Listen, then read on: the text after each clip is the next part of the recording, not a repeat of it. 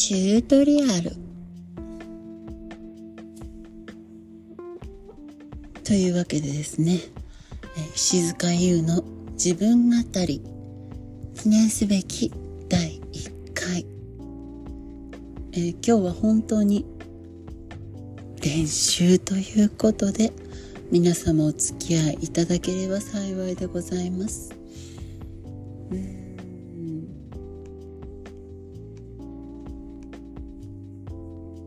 何でしょうね。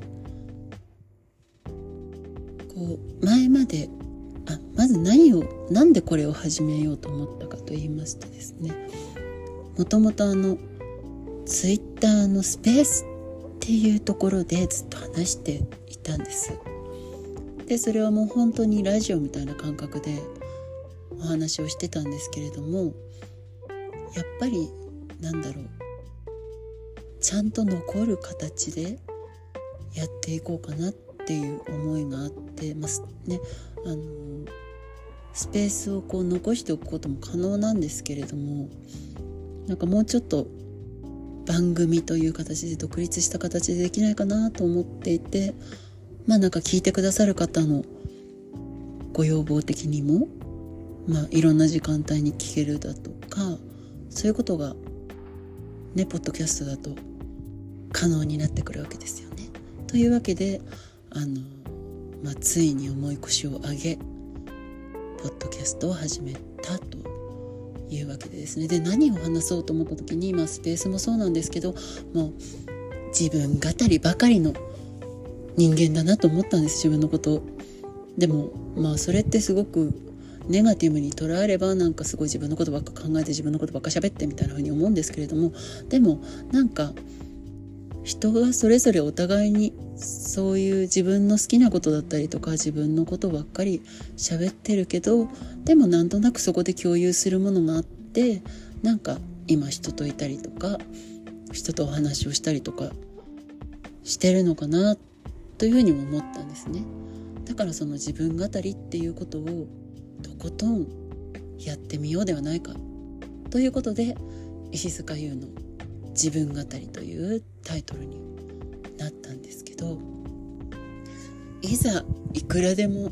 自分語りしていいよっていうところをですね作ってしまうとなんか何喋ったらいいか分かんないっていうところに今陥っております。大丈夫かしら？なんかでもいくつかあの質問とかも来ていましてでも今回はまあそういうのなしでなんとなくこう自分のトピックを喋ってあのその質問だったりとかはですねあの後々あの一つずつイシューとしてイシューとしてやっていこうかなというふうに思ってます。あのでですねもうまあふわりと決めたりもしてるんですけど今後あのゲストの方をお呼びしてやっていこうとも思っておりましてその辺は交互期待ということでね。でもまずはまずまずはまずまずは 自分がこれになれなきゃいけないというのがあるのでまあそこをもうちょっとちゃんとね自分でまずはちゃんと喋れるようになってまあこのねポッドキャストの、まあ、今本当にあのスマホであのポッドキャストのできるアプリを使って撮ってるので本当にお聞き苦しいところもしばらくあるかもしれないんですけれどもまあそんな感じで本当に試行錯誤しながらなのでまずはねそこに自分がなれるっていうことをその上でまあねゲストの方をお呼びしようかななんて思ってますけれども私何喋ったらいいの？じゃあなんで始めたんだ？どうして？どうしてだ？どうして始めた？どうして私はこれを始めた？ちょっと考えなさい。ちゃんと。石塚優。ここでちゃんと考えなさい。という感じに今2人の自分がせめぎ合っています。どうしよう。じゃあまずは自己紹介かな。私の名前は石塚優。出身地は静岡県の浜松市。もっと細かく言うと浜松市じゃもともとなかったんだけど細江町っていうもともと、うん、稲佐郡だったかな。稲佐郡細江町だったんですけど静岡県稲佐郡細江町だったんですけど浜松市になった、まあ、合併してね浜松市になった。そういったところで生まれ育ち。そしてひょんなことからモデルという仕事を始めたよ。そしてもっともっとひょんなことから俳優なんかも始めちゃってもう大変。そして今に至る。なんて感じかな？ちなみにですねあのいろいろ遡って考えてみて今回これ始めるにあたりとかもあるしまあいろいろ考えてみたんですけどあのちゃんとモデルの仕事をね始めてから今年で、活動を始めてなんともう今年の10月で10周年ということになることが分かったんですね。どうしましょう。10周年か、ね、10年人が続けるって結構大変なことですね。すごいことですね。なんか感慨深くなっちゃってます今。まあそういうこともあって、まあ、一つの区切りっていうのもありなんか今年はいろんなことを始めてみるねまあなんか世間的な機運もあるしなんかいろいろ始めてみたいなっていう年でもあるんですよね今年って。っていうのもあってまあポッドキャストも一つの新しい挑戦として始めていきたい。そういうふうに思っている。そんな私石塚優でございます。で好きなものがねすごくいっぱいあるの生まれてこの方もずっと海水魚が特にねあの魚の中でも海水魚が好きであの魚が好きですって言うと「え食べるのが好きなの?」ってすごい言われちゃうんですけど食べるのではなくてあまあ食べるのも実は好きなんですけど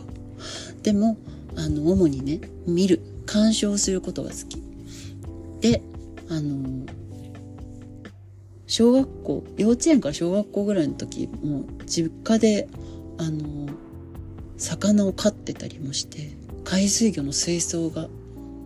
90センチの水槽がお家にあってあと淡水魚のあれはどのぐらいかな60センチぐらいの縦長の水槽がもう一つあって30センチだったけど、すごいちっちゃい淡水魚の水槽があってっていうしかもそれはもう私が魚が好きだからあのほとんどねまあちっちゃかったのでお手伝いぐらいしかお世話はできなかったんですけどまあ実家には魚を飼っていて。であのうち実家が近くにね浜名湖っていうところだったりとか漁港だったりとかがあってでおじいちゃんが釣りが好きだったんですよ。だからおじいちゃんの釣りに毎週ついていってそこであの死滅回遊魚っていうんですかね。あの秋冬になるとちょっともう死んじゃうんだけど寒くてね。あの黒潮っていう潮の流れがあるんですね。日本の太平洋側には。あのそれは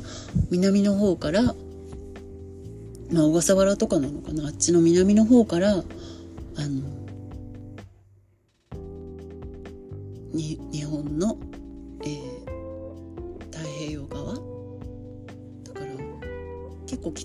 千葉とかまで行くのかななんかそういう方までこう流れてくる潮の流れがあってそれに乗っかって結構魚の小さい熱帯魚のそう本当はサンゴ礁とかにいるような魚が流れ着いちゃうことがあるんです。でそれがやっぱり浜名湖、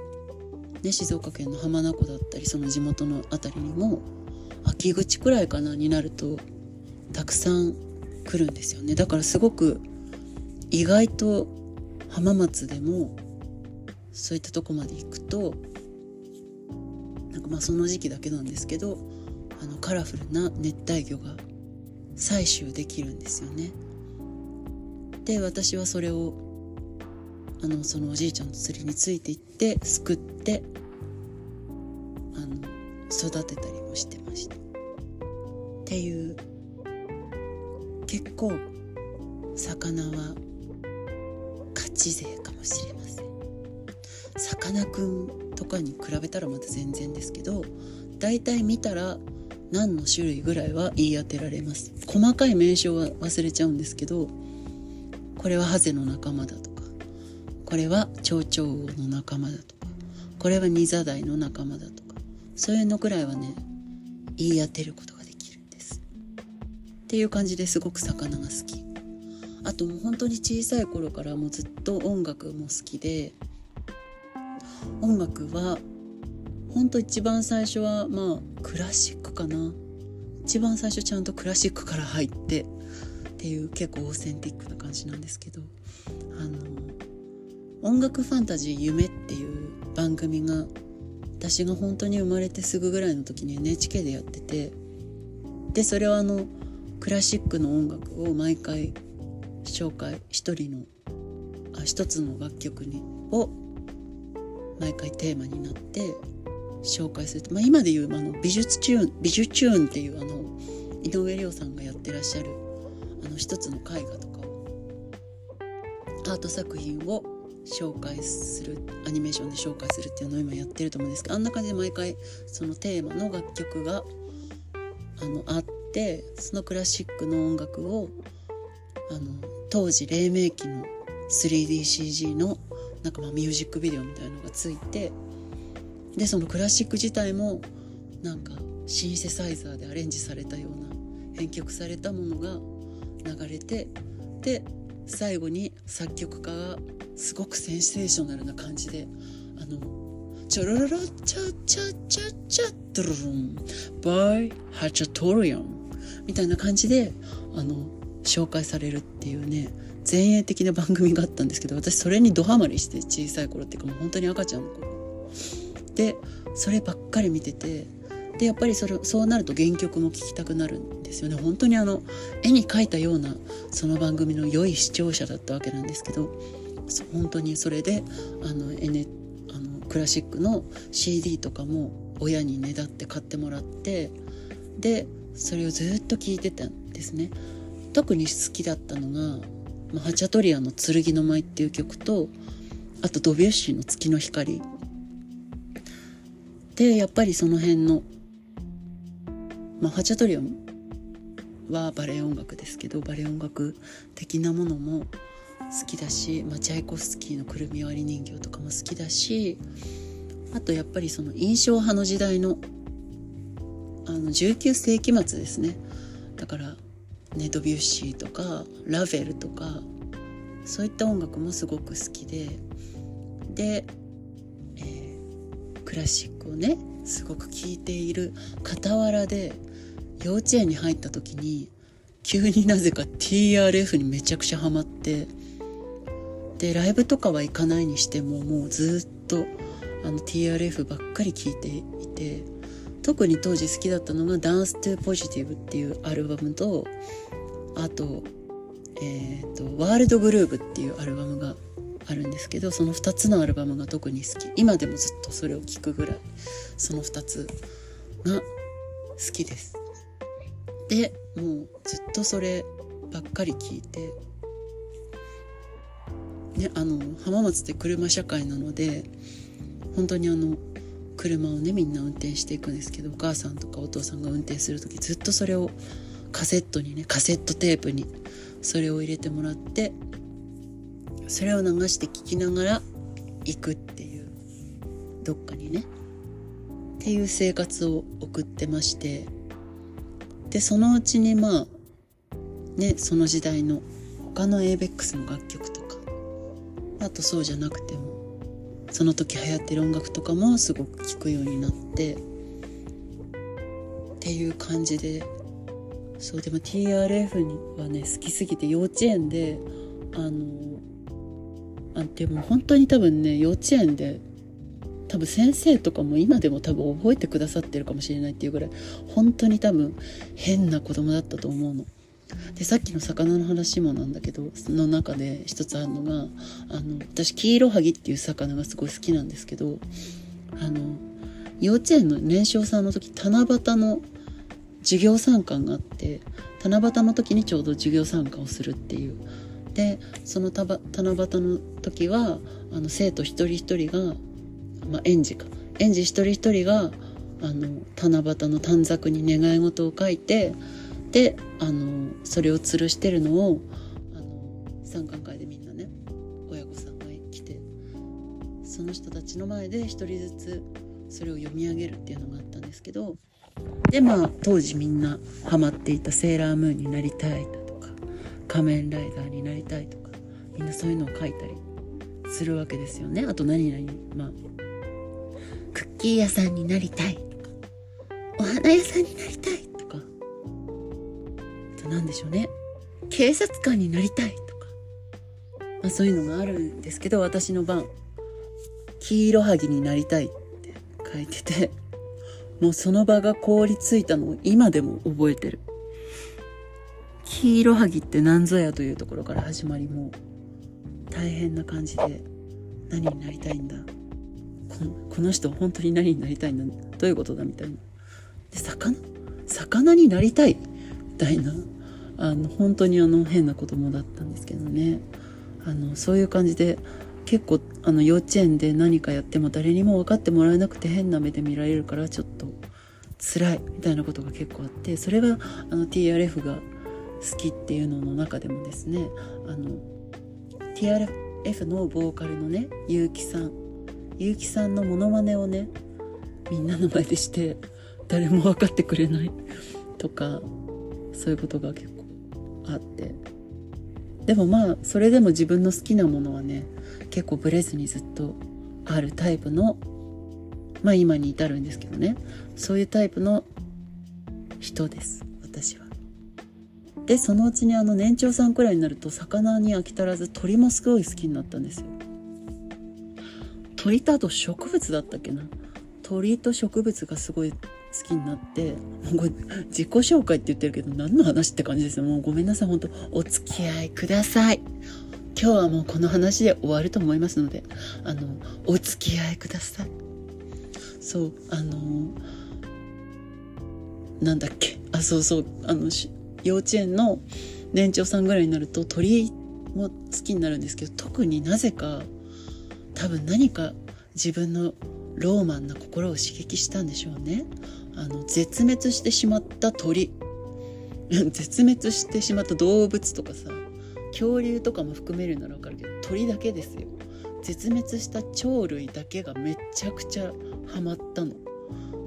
おかしいよね。今考えると本当におかしいんだけど。あの絶滅鳥類のことが大好きになって。であのこれまだ変えてないんですけど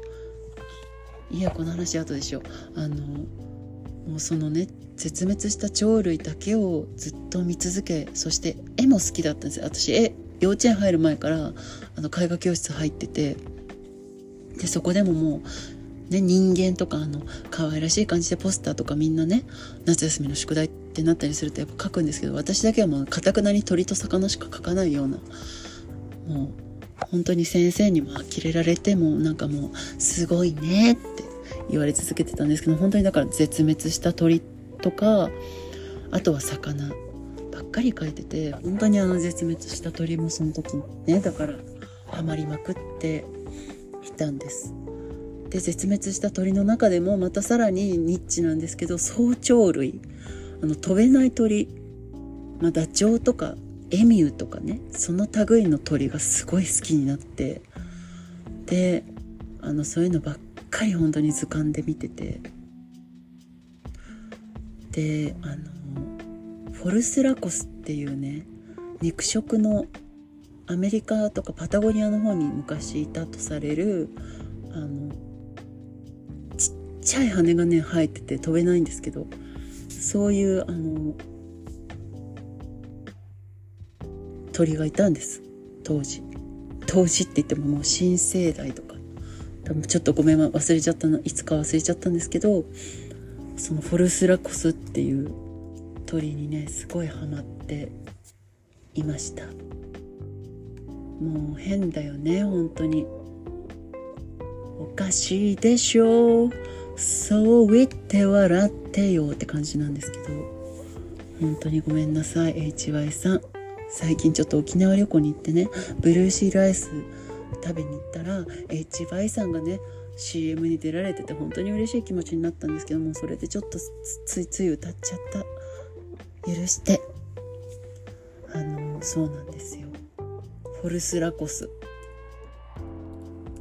検索してください。今私も検索しています。あ新生代中生代のパタゴニアに生息した絶滅した肉食性のドベナイ鳥である、えー、模式種はフォルスラコスロンギシムス。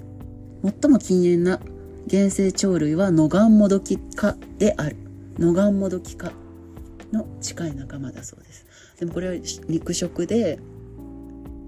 その昔の本当にあのね血生臭いあの絵が出てくるんです。もうなんかフォルスラコスが小さいあの哺乳類を足毛にしてそれをかもう小動物を飼ってる。そういうあの復元図の絵が出てくるんですけど検索すると。もうあの今ねいたら本当に急いで逃げないと危ないでしょうねこんなの。背丈は2.5メートルあって体重 130kg と推定されている。巨大な頭骨は 60cm に達し先端がフック状になった強力なくちばしがあった。くちばしと足の鍵爪の構造から肉食性であることが示されている。大変ですよこんなの。出会っちゃったら。へえね。でこれがすごい好きだったんですよ。昔はねフォロラコスっていうあの名前で。私がうん。私が小さい頃はたまにフォロラコスって書いてある図鑑もまだあったと思うんですけどフォロラコスはねもう別の生物があの優先権を持ってたのでフォルスラコスというかいう名前に、えー、決められたんだそうで。そう。ね。えなんで好きだったんでしょうね。わかんないけど未だにずっと好きで。今でもたまにね眺めたりします。でまだ持ってないんだけどさっきの話で言うと荒俣宏さんがですねあのその博物画博物画ってその図鑑に使う絵があるじゃないですか。あれだけを集めたあの図鑑をねのシリーズを出していて今復元版みたいなのがねあるんですけどそれがすごい欲しくて今。今年の誕生日私誕生日7月なんですけどお待ちしてます。何の話してんだって感じですけどね。そう絶滅鳥類だけのねあ絶滅希少鳥類だけのあのその博物館を集めた図鑑がねあの荒俣宏さんが奇襲したものがあるんですよ。そう。どうしてもそれが欲しくて今ちょっとお待ちしてます。感じなんですけど。そう。大型本が最初出ててそれはねあのもう絶版になっててとんでもない値段なんですけど。あの今単行本でちょっと小さめであの復刻版というか復刊してあるんですよ。そう。このシリーズ全部集めたいぐらいすごいあのちょっとだけ読んだことはあるんですけど本当にいい図鑑なんですよね。欲しいな。そう。そんな感じでね本当に昔からそういったちょっとニッチななんか生き物が好きっていうとすごいなんかねもっと分かりやすいの結構言われるんですけど例えばなんだろうな。ちょっと分かんないけど。私は本当にあのそこばっかり絶滅した鳥だからそのホルスラコスもそうだけど他にもねいろいろあるんですよ実は。例えばなんだろうな。例えばなんだろうな。うん私が好きな。うんなんだろうな。私が好きな。絶滅鳥類。まあ堂々とか有名ですよね。堂々ご存知ですか？不思議の国のアリスにも出てきますけど。これは実は鳩の仲間でですね。あのどこだっけ？モーリシャス諸島。マダガスカルのモーリシャス諸島とか。にモーリシャス島か。モーリシャス島などに生息していたと言われるあのドードという鳥。飛べないこれも飛べない鳥なんですけど何種類かいたそうなんですがまあ本当にあの大航海時代初期の1507年にポルトガル人によって生息地のマスカリン諸島が発見されそして発見されたわけですね。1598年に8隻の艦隊を用い率いてあの航海探検を行ったオランダ人ヤコブ・コルネスコルネリス・ゾーン・ファンネック提督がモリシャス島に寄港し出版された交換日誌によって初めて堂々の存在が公式に報告された。食用に捕獲したものの煮込むと肉が硬くなるので船員たちは堂々をバルクフォーゲル嫌な鳥と呼んでいたが続行した第二探検隊は堂々の肉を保存用の食料として塩漬けにするなど重宝し以降は入植者による成長の捕食が常態化してしまったと。そしてまあ絶滅してしまったわけですけどね。あの隔絶された孤島の環境に適応して天敵らしい天敵もなく生息していた堂々は1空を飛べず地上をよたよた歩く。2警戒心が薄い。3巣を地上に作るなど外来の捕食者にとって都合のいい条件が揃っており侵入してきた人間による乱獲と人間が持ち込んだ従来モーリシャス島に存在しなかった犬や豚ネズミなどにヒナや卵が捕食されさらに森林の開発により生息地が減少し急速に個体数が減少した。オランダイギリスイタリアドイツとヨーロッパ各地で見せ物にされていた個体は全て死に絶え野生の堂々は1681年のイギリス人ベンジャミン・ハリーの目撃を最後に姿を消し絶滅した。ということですね。人は愚かという話ですけれども本当に。七面鳥よりも大きく翼が退化しており飛ぶことはできなかった。尾羽をほとんど退化しており脆弱な蝶羽まあ長い羽ですねが数枚残存するに過ぎなかった。顔面は額の部分まで皮膚が露出している。ちょっとハゲタカみたいな感じだったってことですね。そして空を飛べず巣は地面に作ったという記録があると、